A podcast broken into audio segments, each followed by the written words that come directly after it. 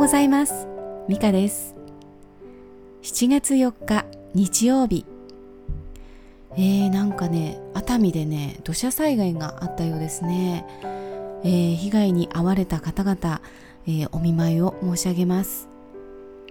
えー、一度に多くの雨が降りすぎたというのが原因のようなんですけれどもまあこれまではねきっと何十年ももしかしたら何百年もなかったかもしれないけれども、えー、これからはそのような気象状況にもなりうるということでしょうかね。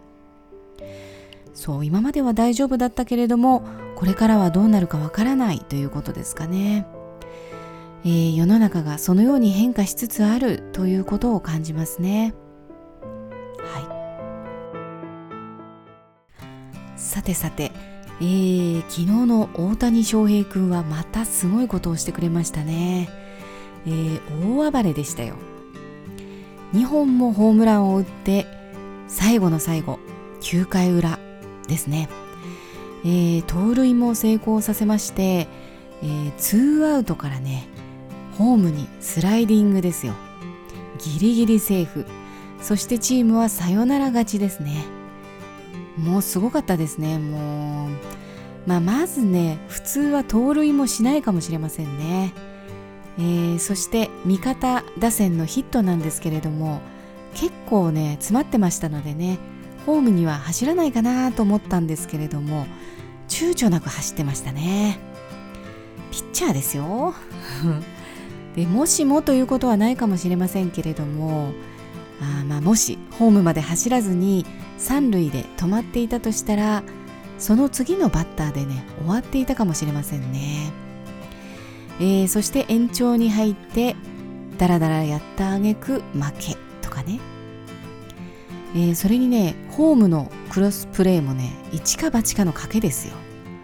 なかなかいいボールが返ってきましたのでね、えー、アウトになってもおかしくなかった。相手チームはねチャレンジといって、え、ビデオ判定を求めましたしね、え、私もね見た限りではねうわアウトかなっていう感じもしました、えー、ですがねほんの一瞬大谷君のスライディングの足が速かった。ほんの一瞬ですよ。足の長さですかね。うん。きっとね見た目ではわからないんですけれども、まあ、感覚的に速かったという感じですかね。やっぱり神業と言いますか、えー、神様が味方につれついてくれてるような気がします。このね大谷君が躊躇せず走ったというこの決める心というのがね重要だと思うんですね。ダメかもしれないけれどそんなことはその時は考えていないと思います。後でねビデオを見て俺よく走ったな危なーとかね思ったかもしれません。まあ、でもその時はね走るしかないと決めた。これですよ。その決意が神様を味方につけた。そんな感じですね、えー、これまでね後から考えたらよくあんなことしたなーっていう決意ってありませんかね。もうその時はねそれしか考えられなかったというやつです。後先考えないやつ。えー、そういうものに神様は宿る気がしますね、えー、自分のことでねちょっと考えてみますと例えばね3歳の時に友達のお父さんに、えー、ピアノの稽古をしてほしいとお願いしたこととかですかね。まあこの時はねお月謝についてそういうシステムも知りませんでしたしね、えー、続くかどうかもわからない。ピアノだってねもちろん持ってないですよ。後のことなんて全く考えていません。でも結局は私の音楽人生はこの時始まったんですね。あの時のおちびちゃんにありがたありがたいとありがとうと言いたいですね、えー、それからね中学1年の終わりの時に親にね転校したいとお願いしたことがありました、えー、中学時代は楽しかったんですけれどもなんとなくねこのままではいけないような気がしたんです。不意にですよ。それで中学2年の4月から転校させてもらったんですね、えー、千葉の中学から東京の中学ですよ。全く別世界でしたね、えー、転校生ということもあってか完全にアウェーで。初め友達もできませんでしたし、えー、孤独でしたね。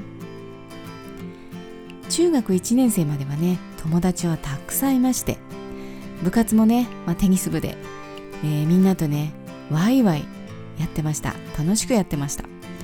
で活動的でね生き生きしていたと思います。それがね2年生から転校してからはね部活もせずに帰宅部ですよ、まあ、それまでね想像もしていなかった、えー、一人で登校して一人で帰る。休み時間は一人で過ごしてなるべく誰にも声をかけられたくないと願う私。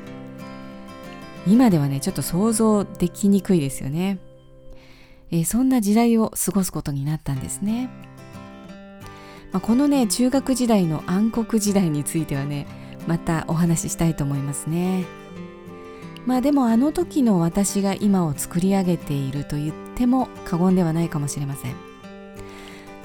あの時があるから今がある、うん、明るいだけではダメなんですよね、えー、暗い部分もなきゃいけないその両方を知って人生の幅が広がると思うんですよね、えー、そして中学時代は、まあ、暗い時代を送りましたのでその時はねもう失敗したなーってね。なんで転校なんかしちゃったんだろうってねすごく後悔しましたね、えー、通学も大変でした。日本でもね有数のラッシュの電車に乗ってもうすごいんですよ。でねもうそこで何度も痴漢にあったりしてね。ああの時の私本当に大変でしたね。ごめんなさいね。でもあの時の私があったからその後素晴らしい高校生活が待っていてぐわんと開花することになるんですよね。本当あの時の私頑張った。本当にありがとう。心から感謝したいですね。えー、まあそうあの時の私に言ってあげたいです。今だけだから。今をじっと我慢していれば2年もすればすっごい生活が待っているよ。すごい世界が待っているよっていうことを言ってあげたいですね。えー、あとはですね後先考えなかったこと。うん。大学でねフェンシング部に入ったこととかですかね、えー、スポーツはやりたいとは思っていましたけれどもなんだかよくわからないフェンシングですよ。やったこともないですしね。知らない、えー、進められるがままに入ってしまいましたけれども、まあ、練習はきついし勉強もできなくなるし、えー、足が太くなるとかね体中あざだらけとかね、えー、後から考えたらもう何やってんだかっていう感じ、えー、花の女子女子大生とはね思えない生活でしたね。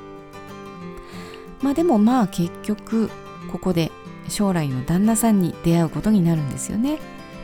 えー、まあ旦那さんはその時は別の方とお付き合いしてましたけれどもね。はい。うん、あとは北海道に行ってしまったとかもそうですね。えー、北海道に行く時は一応ね後のことを考えて行ったつもりだったんですけれどもまあ浅かったですねなんとなく幸せそうだからっていう感じですね。まあね結局後のことなんてねどんなことが待ち受けてるかなんてねわからないんですよね。人生。全くわからない。でもし考えたとしても全く違ったことになっていますしね。ということは考えても仕方がないしむしろどちらかというと考えなかった時の方がその後ぐわーんと開花していることが多いかもしれませんね。